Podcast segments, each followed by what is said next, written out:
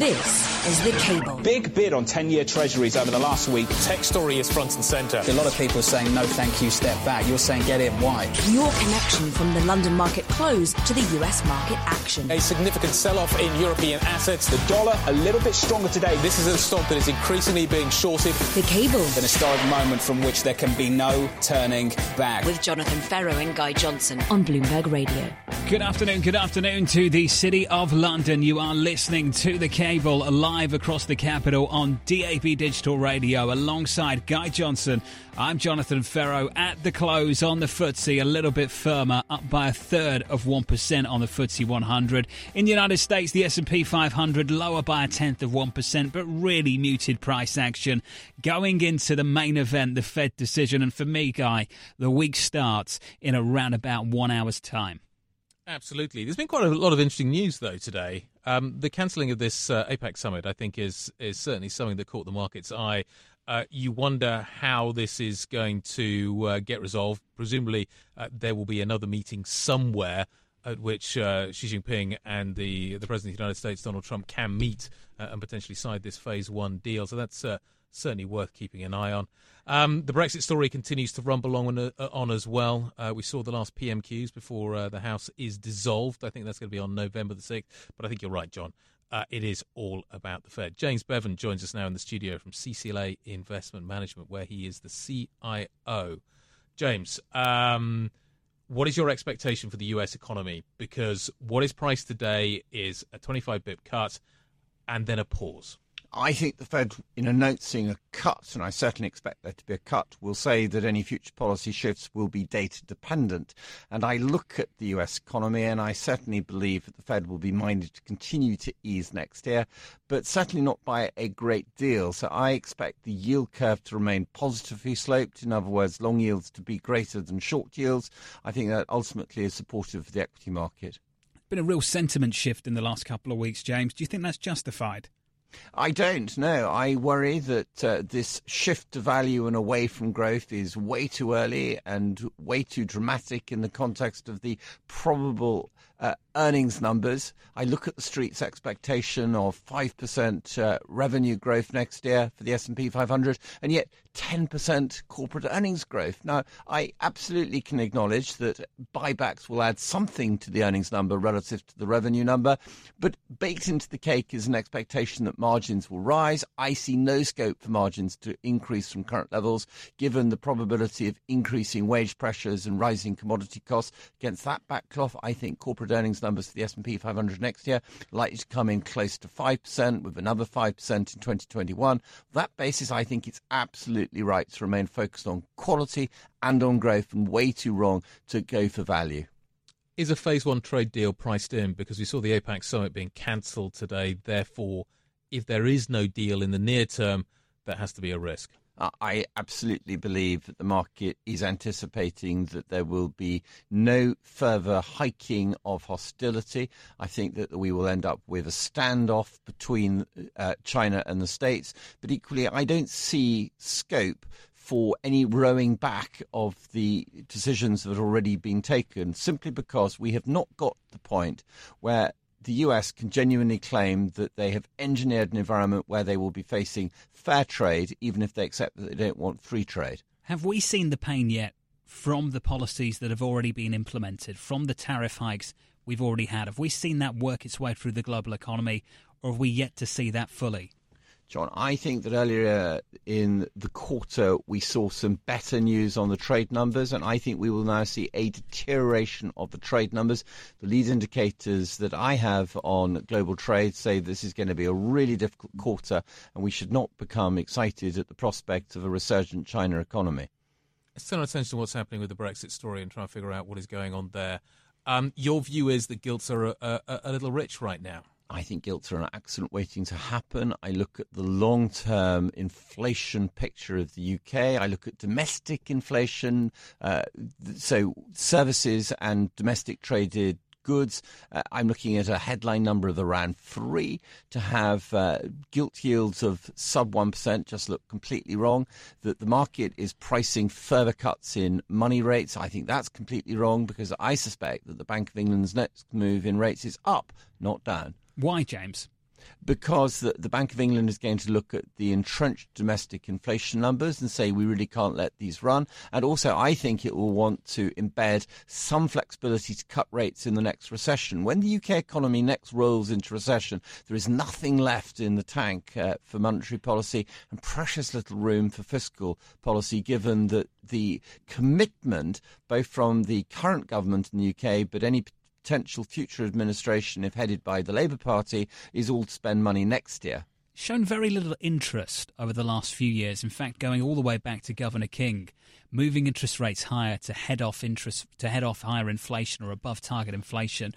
What gives you the impression, James, that it becomes deeply entrenched and so deeply entrenched that the Bank of England will actually start to increase rates to head off higher inflation? In years gone by, we had a very interesting challenge that inflation was in excess of wage costs, and therefore domestic inflation pressures were actually quite muted. Now we have wage inflation significantly in excess of uh, price inflation. Therefore, households are becoming richer. And I think that the Bank of England will say this is an accident waiting to happen in terms of rising wage costs. Rising wage costs will undermine productivity and undermine long term economic success. Won't the stronger pound, and people are talking about kind of a, a move from 130 to 140, put some dampener on that inflationary impulse?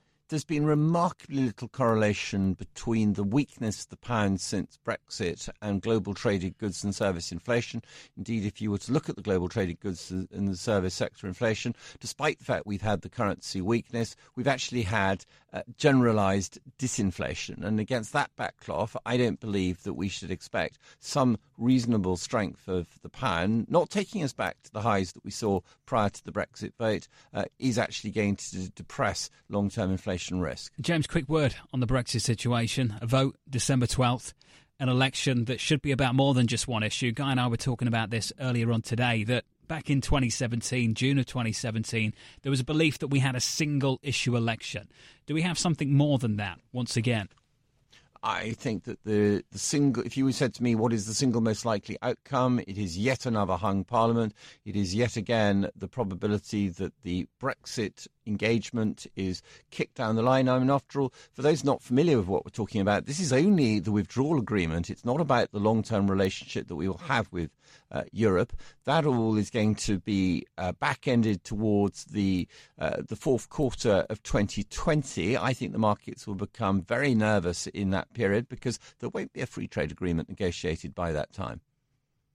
Uh, be interesting to see how long this standstill agreement gets uh, gets extended by on that point. But but to John's kind of question about the, the single issue, the fact that Brexit isn't done in the run up to this election presumably means that this election is more likely to be about Brexit than anything else. People are trying just trying to figure out whether or not Boris's narrative, Boris Johnson's narrative around Brexit, can be derailed by Jeremy Corbyn once again in the way that he did to Theresa May. Well, I would say that if you were to simply look at the opinion polls today, all other things being equal, Mr. Johnson should end up with a significant majority. And the, the flies in the ointment, in terms of the mathematics that lies behind those conclusions, are threefold. One is that we just don't understand how many pro Brexiteers will still side with Mr. Farage and a much more aggressive uh, policy towards Europe. And Mr. Johnson's lack of capacity to deliver Brexit by the end of October is clearly going to be a factor. The second issue is that the polls say that more people want to vote Tory, but there is a real risk that they are people in constituents that are already deeply pro Tory. So they may not get uh, the swing of votes that otherwise is expected. Vote count versus seats. James, great Quite to right. see you today. Thank, Thank you, you so much. much for joining us both on Bloomberg Television and here on Bloomberg Radio. Uh, up next, we're counting you down to the Fed. This is Bloomberg.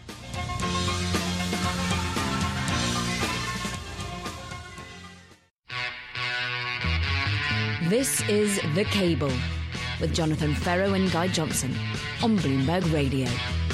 Good evening. You are listening to The Cable. We are live on DAB Digital Radio in the London area and around the world on all of your Bloomberg devices. I'm Guy Johnson in London. John Ferro joining us from New York.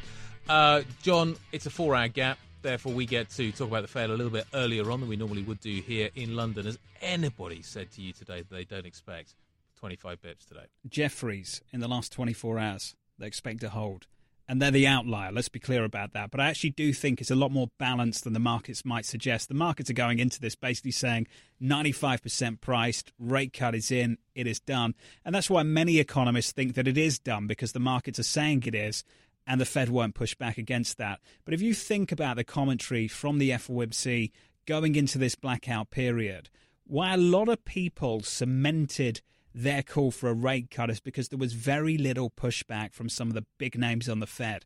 Williams of New York, the vice chairman, Rich Clarida, pretty much no pushback whatsoever. But the Fed commentary the month previous, over the whole of September into October too, I thought it was pretty finely balanced as to whether they'll move again, which why is why I think some people find the middle ground, which is essentially the cut today, it's a hawkish cut, and the delivery of the guidance isn't going to be as dovish as perhaps some people might be hoping for going into 2020. Slightly different question.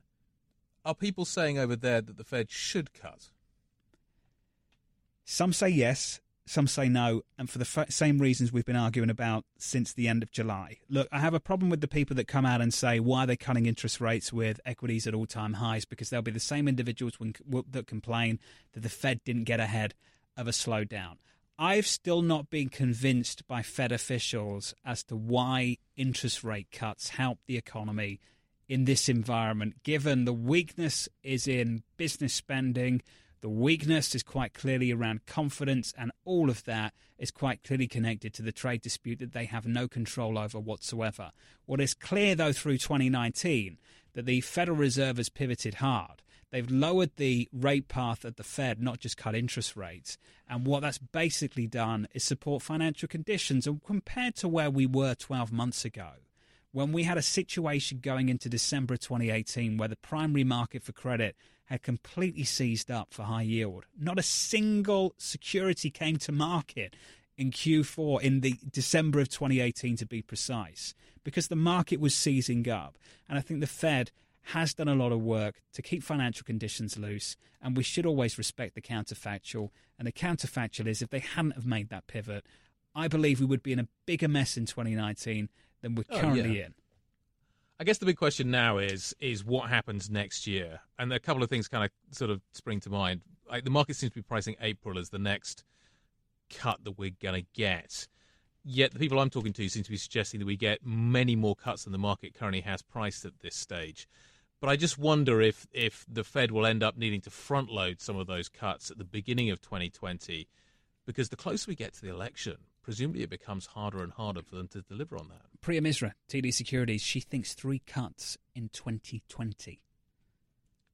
Back end, front end, three interest rate cuts, but but across the year.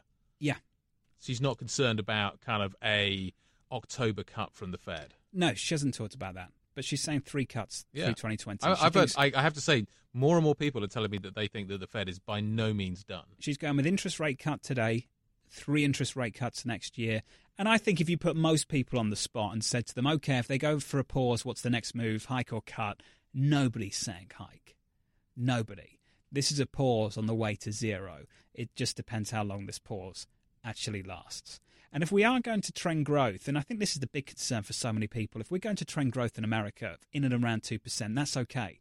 But what we have in Europe, trend growth has got really, really close to stall speed. Any kind of minor shock, and you've got a big problem abroad. And the jury's out as to whether we're out of the woods yet for the global economy. Sentiment has shifted, the data hasn't. And what I think is going to be really interesting a little bit later on, not so much the news conference, Chinese PMIs. Let's see if that data has shifted along with the sentiment in the last month or so. Yep. The banking sector is certainly focusing on this firmly. We're going to hear from CS CEO Thiam. That's coming up next. This is Bloomberg.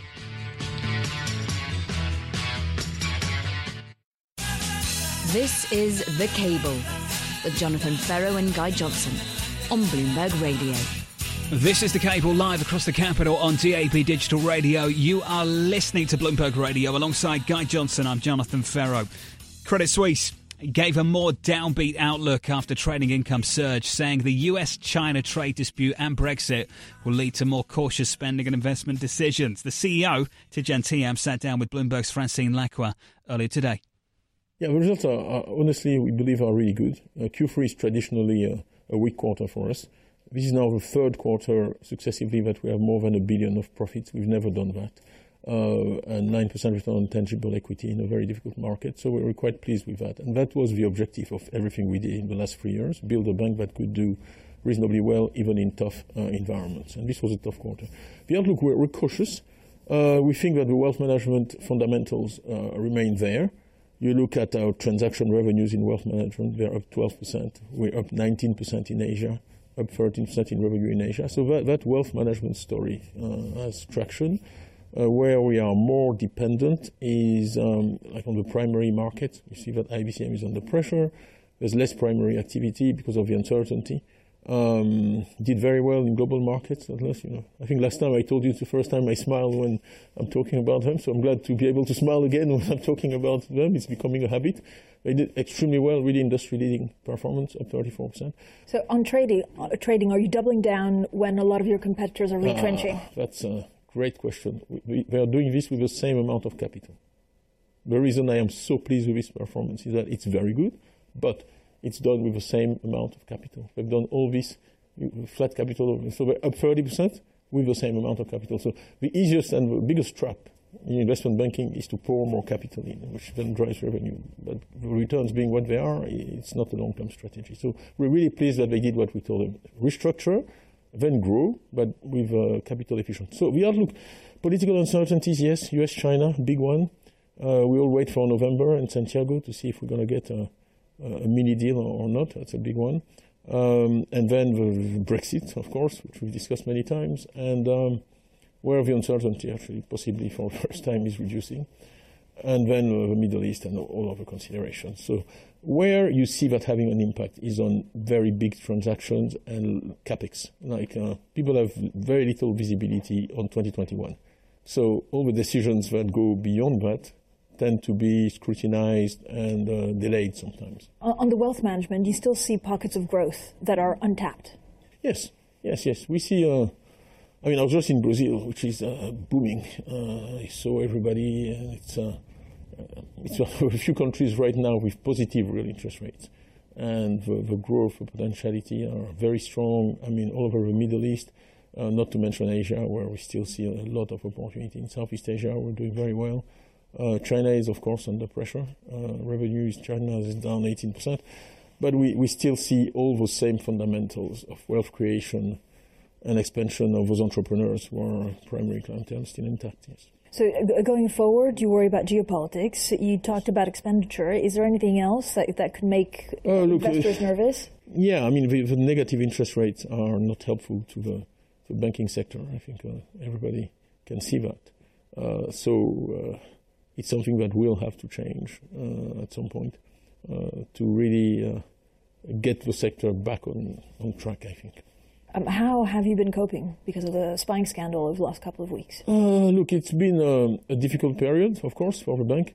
I want to thank three constituencies. First, uh, our clients, because they really stuck with us. I was just doing last week a client uh, lunch with 12 major Swiss clients, and the sentiment is very strong. They, they, they like the bank. They said, so there's been no discernible impact on our business at all. I want to thank our staff because and we ask them in Switzerland in particular. I think outside Switzerland, the impact has been minimal, to be fair. Uh, I was in New York, in Asia, there's absolutely no impact. But in Switzerland, they've had to face a lot of questions from clients, and they've handled them. Um, and to the satisfaction of the clients, and then there's been no impact. And our shareholders have been extremely robust. If you look at the share price, it's not the share price of a company in crisis or there's a crisis of confidence. Uh, shareholders have been very much back, backing the company and its leadership, and that's been very good. Now, on the, the events themselves, okay, I will say this. The, the people involved believed they were acting in the best interest of the company. These are not people who are trying to increase their bonuses or to bribes to make a loan. They are simple agents of the company who believe they are protecting uh, the interest of the company. Now, the action taken was inappropriate. Yeah? There's no question about that, and disproportionate. Three, I did not order directly or indirectly that action. Do you feel like you need to rebuild trust with some of your constituents? Um, no, not from the not from what I can see. I mean, there's a lot of uh, speculation and uh, which is very carefully fed. Uh, in the media, there's been also a lot of lies, uh, which my staff know to be lies. Um, so it's done less damage than people would think because, uh, sadly or happily, people inside the company know me. But but you haven't had clients actually question by pulling out money. No, it hasn't had no, any impact like that. Zero impact. Zero Uh, impact. on, on tiering and on negative rates. Yeah. With what we know now about negative rates, is there anything that you would have done differently for Credit Suisse? Oh no, because I've, I've look. One big decision I made in 2015 was to to reduce or more or less close down our rates activity. Okay? That was extremely controversial. I had every journalist telling me this is crazy. When rates go up, uh, you're going to be falling behind. And I said that business is structurally damaged, will never generate appropriate returns, and all the the uh, players who kept the optionality are now restructuring it or closing it down. So we, we got that call, which was really big for us. Absolutely right. And that's why global market is doing so well. Tidjane Thiam of Credit Suisse, leaving us uh, with even more questions than answers, I think, around the spying scandal still, Guy. Uh, those questions will linger. He denies, of course, to have any role in it all, but ultimately he ran the bank and didn't know what was going on, which always raises more questions, doesn't it? It, it does. I also suspect that it's far too early to get a clear idea. People don't, when they are uh, holding the kind of uh, high asset values that, that some of his clients do, make decisions quickly. No. Um, and they think about things and they mull them over and they make decisions slowly. Today was the day, John, that, that came in in the Eurozone. Uh, which is significant and certainly something that James von was talking about uh, when Matt Miller interviewed him in Frankfurt a little bit earlier on today. Uh, we are continuing to count you down to the Fed. Uh, we've got uh, just over half an hour to go. This is Bloomberg.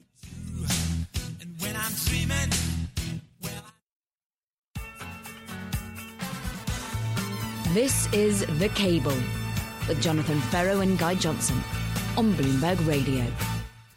Good evening. You're listening to The Cable. We are live on DAB digital radio in the London area and around the world on all of your Bloomberg devices. I'm Guy Johnson in, John, in London. John Ferro is over in New York. FTSE closing today 73.30 up by three tenths of 1%.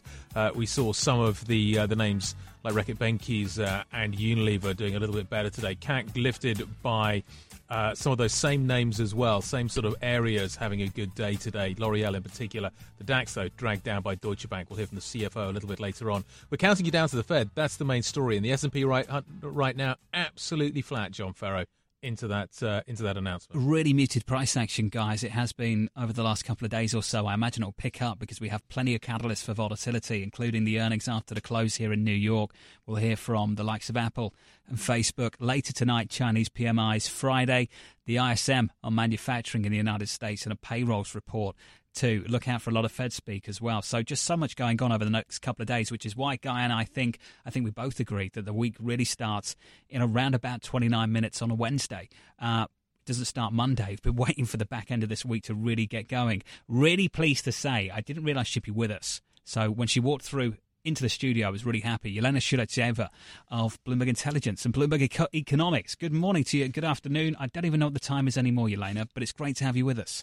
Thank you. It's a pleasure to be here. What so- are you looking for from Chairman Powell in about 60 minutes' time in that news conference? So I am hoping that he will walk a very fine line and is not going to tell us that uh, they are finishing, they are ending the insurance cuts cycle. So because I think if he gets uh, really hawkish and uh, tries to persuade the markets they are done, uh, we're going to see some uh, unpleasant reaction in the markets. So I think that he just needs to say the same, repeat the same message. Uh, we are going meeting by meeting, and just leave just enough room for the markets to think to to know that the Fed is there if the data gets to deteriorate further. How much would it have to deteriorate further for the Fed to, to move again? I think the central thing to look for, uh, to look at, is uh, payrolls. Uh, what happens in the labor market, and that's why uh, the payrolls report this Friday is so important. We we did see some filtering of uh, weakness into other sectors of the economy from manufacturing. It's not only in the manufacturing sector right now; it's getting through to other sectors like in services. And if we see a broad based uh, decline in the pace of hiring, that's going to be detrimental to labor market health and to the health of the consumer, which is the sole drive of economic growth right now. We received GDP numbers this morning, and all growth that we saw in the third quarter basically came from the consumer sector. 1.9% was uh, the contribution from the consumption. Sub 100k. Basically, the estimate I'm seeing on the street from so many different economists for payrolls on Friday. How much of that, Yelena, is GM? 50. 50k? yes. I think we're going to see a few um, kind of exogenous shocks, uh, temporary factors this time around. So one of them is a GM strike, which uh, will cut 50k, uh, 50,000 uh, from uh, this uh, jobs number. And there's another one that is possible that is uh, from the census hiring. So what happens, you know, before the year of the census starts, uh, the Census Bureau actually hires a lot of people to do address canvassing. So people go and uh, verify the addresses. That happened back in August, and uh, uh, they did not let these people go uh, in September. So we think that it will happen uh, in October, and we'll have some something like twenty thousand uh, correction on that front. So we need to look at private payrolls and then consider the GM effect on top of all of that. Right. So there's a lot of noise the, this the ADP month. number doesn't include this, does it? But it ADP makes, it, is only looking at uh, private payrolls, and for the purposes of but the it doesn't survey, include the GM story, does it? No, because uh, they consider these people as employed for the purposes of ADP. But uh, the Labor Department does it differently. If a person is on a strike, he's not or she is not considered employed. So uh, don't look at ADP numbers as a guide for uh, Friday's payrolls. It will be a weak number, we think. Is it a better guide of the economy, though? The ADP report this month, funny enough? Well, uh, somehow, um, eventually, these two numbers converge, and uh, you know, it's just a matter of revisions and looking at things. But also, the ADP number shows that the momentum has slowed. It's uh, one way or another. You look at it, it's weaker than uh, the numbers that we were getting uh, a year ago. What is the Fed thinking when it comes to the trade story? Clearly, it has had an impact on the U.S. economy this year, uh, and you've talked about what's happening in in the manufacturing sector. The APEC summit got cancelled this afternoon, uh, and we're now looking at a situation where we don't know when that deal can be signed. The market's already priced it in. Where is the Fed on it?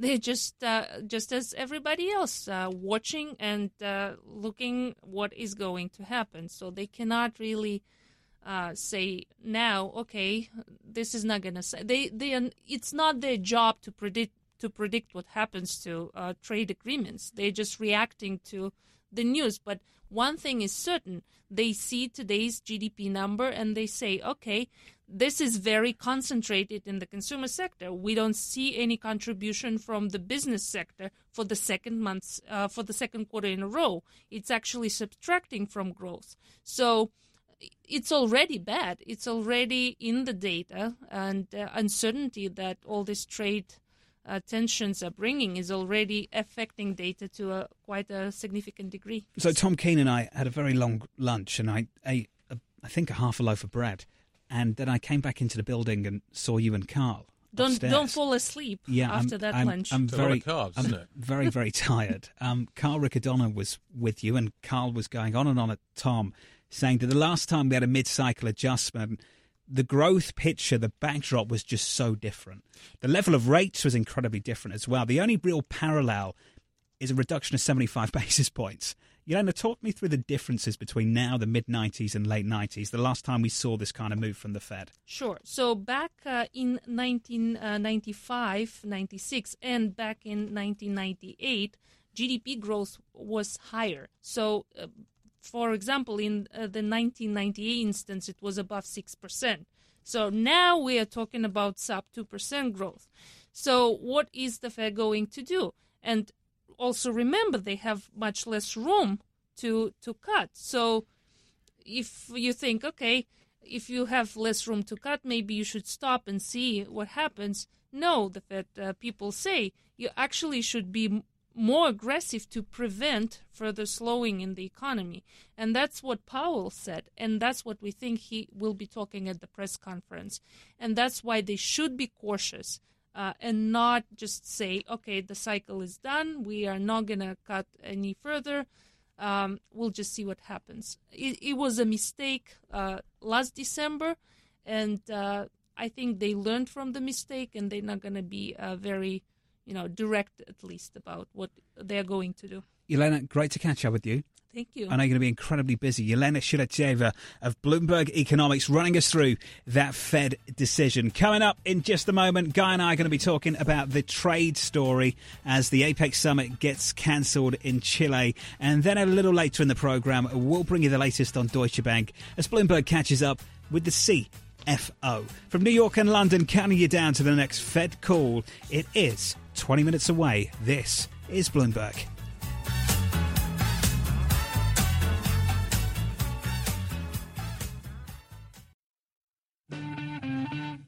This is The Cable with Jonathan Ferro and Guy Johnson on Bloomberg Radio.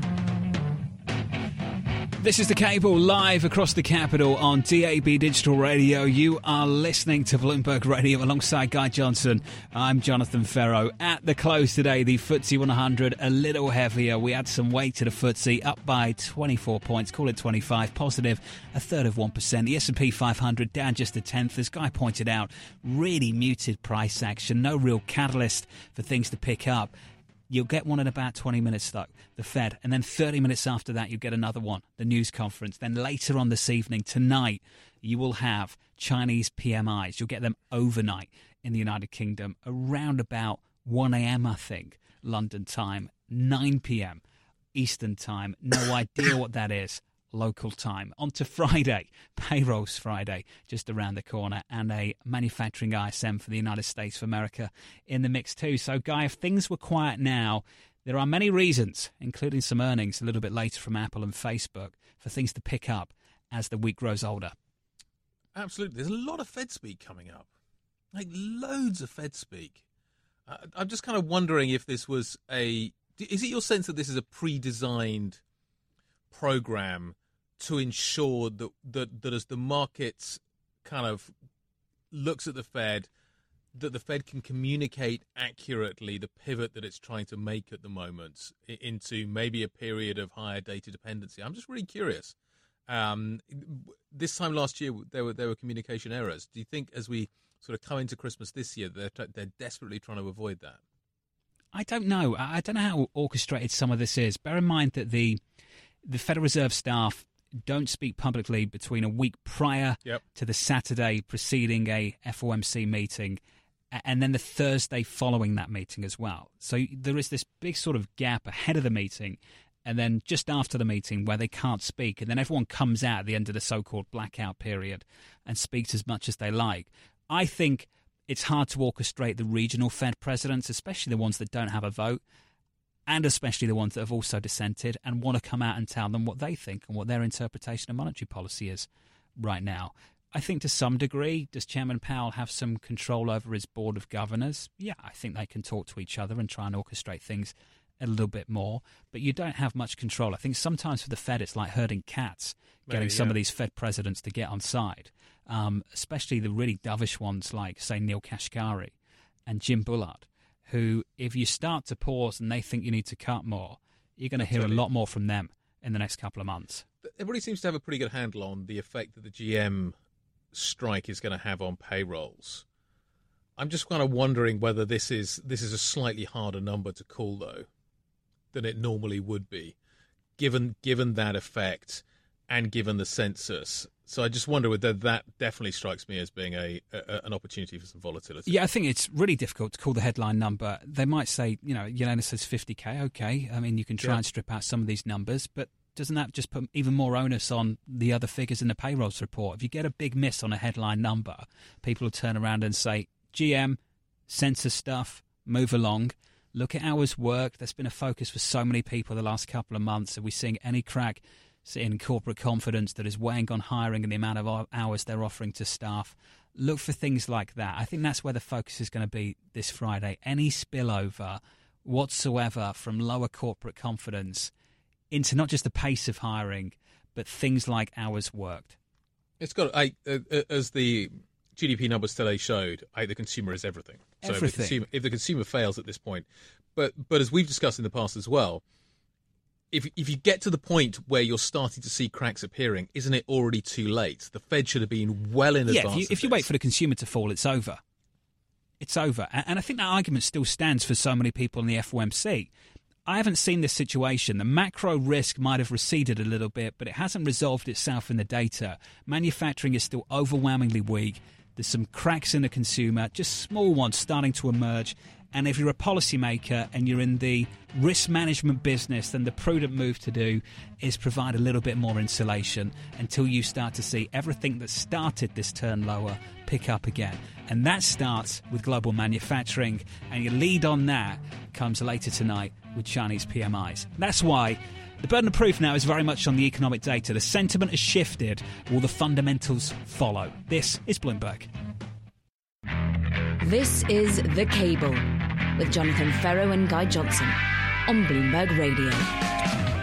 Good evening. Let's talk banking. Big day for European banks. Let's talk Deutsche Bank. Still shrinking even after getting rid of unwanted businesses. Germany's largest lender posted first results after deciding to exit its equities trading business.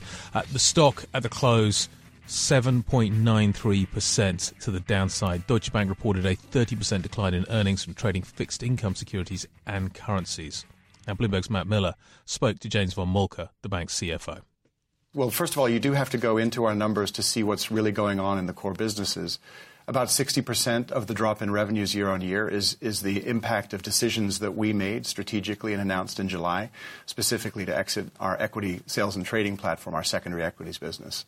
Another 20% or so reflects what we think of as specific items that are transitory or DVA, which the market tends to look through.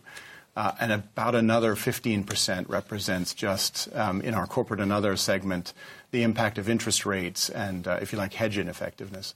So the underlying performance of our core businesses is only down single digits, low single digits in revenue terms which, given that we're executing a very significant restructuring in the businesses, we think is a, is a sign of stability and success. Where do you expect that to be for 2020, for 2022? I know you're sticking to your targets, but the core business revenues. Look, we've been we've been pretty consistent in saying that our, our focus here is is maintaining stability in what we think of as our stable businesses of private bank, corporate bank, and asset management. We've demonstrated that again this quarter uh, and stabilizing and over time growing the revenues in the investment bank. In the investment bank, again, down single digits, 3% ex items um, year over year. Um, we've seen some growth in areas, corporate, uh, uh, you know, advisory and uh, and debt underwriting were up year on year, so 20% in our origination and advisory uh, franchise. In fixed sales and trading, we were down, um, but even in there, um, stability and growth in our core credit business um, and continued strength in FX for us. We had a report that you are looking to make more cuts on the rates side. What can you say about um, that unit? So we repositioned our, our rates franchise back in September, um, consistent with, uh, again, our strategic announcement and, frankly, the, the strategy that Ram Nayak and, and his team have been putting together. Um, we're actually comfortable that we've seen momentum rebuild in that business since the, since the repositioning. Uh, but indeed, that was the main driver, rates and emerging markets debt, of the, of the decline in, in our FIC revenues. And FIC trading always seems to be a difficult point, not just for Deutsche Bank, but for a lot of other um, competitors. When is that business going to be a consistent winner? You've seen a mixed performance um, and some strength in areas, um, and we've tended actually, you know, to to to sort of be under indexed, if you like, to the to the pockets of strength in, in that market. But that changes over time, and we're confident we're taking the right actions to to rebuild, reposition that business. You know, that business is not going away. Um, investors require it. Um, it's a risk management business and a maturity transformation business, one that we're committed to, and as we've said, a broad based capability in, in, in, global rates. In terms of the uh, originations, um, up 20%. Um, wh- wh- where does that come from? What, what are the deals that you got a hold of? So origination advisory, we saw strength in, as I said, in, in advisory in particular was up over 50% year over year. That can reflect sometimes timing of deals, um, um, but we're pleased with the with the increase in, if you like, revenue market share in, in the quarter. Some of that was brought forward from from the fourth quarter, so it, it can be volatile, but we're pleased with the stability and, and the results in that business. Debt underwriting was particularly strong um, both in investment grade, high yield, and, and our loan syndication business. And in equities, um, we earned revenues of 37 million, down only 3, per, 3 million year on year um, in an equity franchise that we've significantly re- repositioned um, uh, in primary equities. Um, and we are very pleased with the early success of, of our model focused on primary equities for corporate issuers. Um, we either mandated or, or completed um, uh, 50 uh, equity deals in the quarter, and we think the, um, both the performance in the third quarter and the pipeline are actually strong. And good validation, admittedly early days, but validation of the strategic decision we, we took uh, to stay in the, in the primary business and support our clients. What about the um, uh, inflows that we saw? I was actually looking for outflows in terms of assets under management. What's driving that? Look, we're very pleased with the performance in, in DWS. Um, they are on track to hit their targets, which are inflows of, of around 2 to 3 percent this year, full year, and, and a cost income ratio heading towards 70 percent. Um, so that's very encouraging. We've seen pretty consistent performance now over the last several quarters, despite what's been a, a difficult environment for, for asset managers. Um, cost cuts are obviously a huge focus for you. How did this quarter go, and how do you expect that to so as you say, we've been working hard on costs, frankly, consistently over the last two years. And, and, this quarter, again, we see ourselves as being on track to our to our full year target of 21.5 billion of expenses, um, excluding some of the transformation items that we call out in, in our reporting. Um, so at, at 5.2 billion this quarter, down sequentially again, um, down year on year. And that's a trend you've seen consistently now since the first quarter of 2018. That's a trend we have to continue. Do you expect to have a positive Jaws ratio in 2020? That's that's absolutely what we're working towards, um, and we with the, with the stabilization of, of, revenues in the investment bank and continued um, small growth in, in the other businesses, discipline on expenses. That's absolutely what, what our planning and, and, and execution should produce. Um, what about the tiering that was announced by the ECB? Uh, we've seen reports that that'll save you more money than competitors in, in 2020. What do you expect for that? Well, it, it ties simply to, to, your reserve requirement. So, so for us, the reserve requirement is, is, approximately five billion. So it protects about 30 billion of balances that we hold at the central banks in the euro system um, from from the negative 50 percent deposit rate. Um, and so that's just a function of, of, of your reserve balance. For us, that translates into over 100 million of, of revenue starting on the first of, of the month. So that is a help uh, to the underlying revenue picture, uh, but it's against the backdrop of, of the challenges that negative rates presents for banks in the industry. James von Moltke, the CFO of Deutsche Bank, talking to Bloomberg's Matt Miller a little earlier on today. Deutsche stock getting absolutely pummeled. Four minutes to go until the Fed. Some fantastic coverage coming up right here on Bloomberg Radio and on Bloomberg Television. Stay tuned. It's coming up. This is Bloomberg.